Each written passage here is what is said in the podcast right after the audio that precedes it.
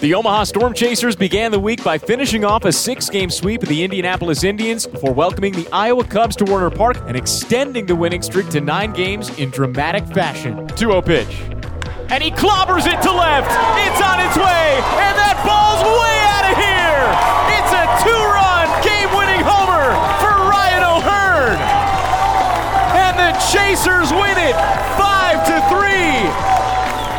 While the Chasers streak ended the following night despite five shutout innings from Jackson Kowar, they returned to the win column on Thursday behind four home runs. Anthony Swarzak ended the 8 5 win with the rarest of all pitching feats. Swarzak kicks and delivers. Swing and a miss, strike three. It's an immaculate inning for Anthony Swarzak to end the game.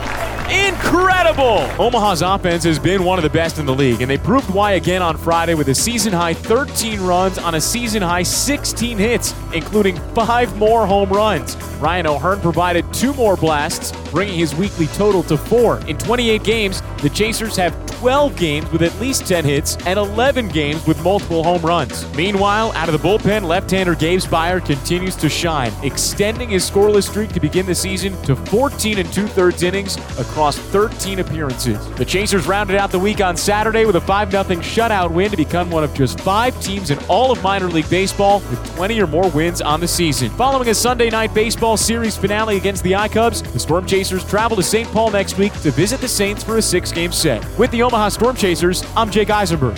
It's been another week littered with home runs, but still inconsistent baseball for the Northwest Arkansas Naturals, who have only taken two of five games from the Tulsa Drillers. The momentum from a 12 2, seven homer slugfest on Sunday carried over the off day and into a 4 1 win over Tulsa Tuesday, behind Marcelo Martinez' first win of the year. But the inconsistency that has plagued the Naturals all season long came back Wednesday with a 9 1 loss, followed by a 7 6 defeat Thursday, as the pitching staff combined to walk 14 batters across the two games. Despite the walks from the pitchers, the long ball has been working for the hitters, as the Naturals lead all of Double A with 43 home runs through 27 games. Top prospect Bobby Witt Jr. was one of three players this week to homer twice, including a 441 foot blast in the first inning Wednesday. First pitch to Witt.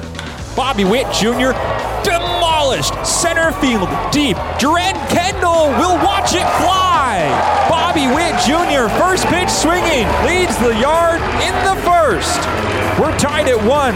Tulsa, Northwest Arkansas on the eighth home run of the season from Bobby Witt Jr. Witt and Nick Pratto are now tied atop the AA Central leaderboard with nine home runs each, while Pratto has the most walks in all of AA and the highest on base percentage, slugging percentage, and OPS in the AA Central as well. The Naturals squeezed out a 4 3 win Friday with three home runs, but fell 4 2 Saturday. The club sits one game under 500, third place in the AA Central North Division. They look to split the series with the Drillers today at 2 p.m. For the Northwest Arkansas Naturals, I'm Nicholas Batters.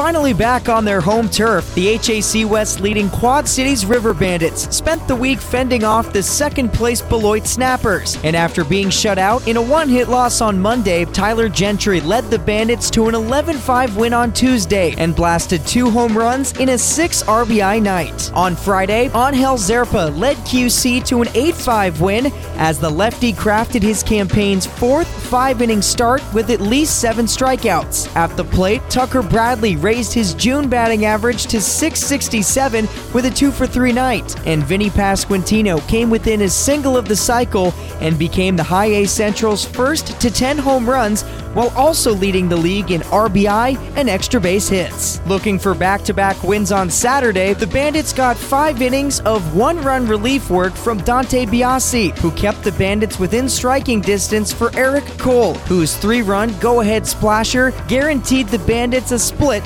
of the six game set. Quad Cities will look for their fourth series win on Sunday before heading up to Peoria for their second meeting with the Chiefs. From Davenport, I'm Kyle Kercheval. The Columbia Fireflies split a doubleheader with the Myrtle Beach Pelicans Saturday evening at TicketReturn.com field at Pelicans Ballpark. The story of the week has been the Fireflies getting washed out. After having opening day rained out May 4th at Augusta, the Fireflies didn't have a rain-affected game until June 3rd, when they had their scoreless contest with Myrtle Beach suspended in the sixth. Friday, they picked up the game as part of a scheduled doubleheader, but the two teams could only complete the first game, as Myrtle Beach scored in a walk-off fielder's choice in the home half of the ninth before the tarp had to come on next to the pier. Mother Nature threw the offense for a loop. After game one of the doubleheader yesterday, Columbia found themselves scoreless in their last 21 innings of play. That changed as they notched two quick runs in the first inning of Game 2 and salvaged a doubleheader split with a 5-2 victory. After tomorrow's series finale at Myrtle Beach, Columbia will stick on the coast and start a series at Joseph P. Riley Ballpark in Charleston, where they'll play the River Dogs for a second time this season. Charleston split a series at Segra Park a few weeks ago. From Columbia,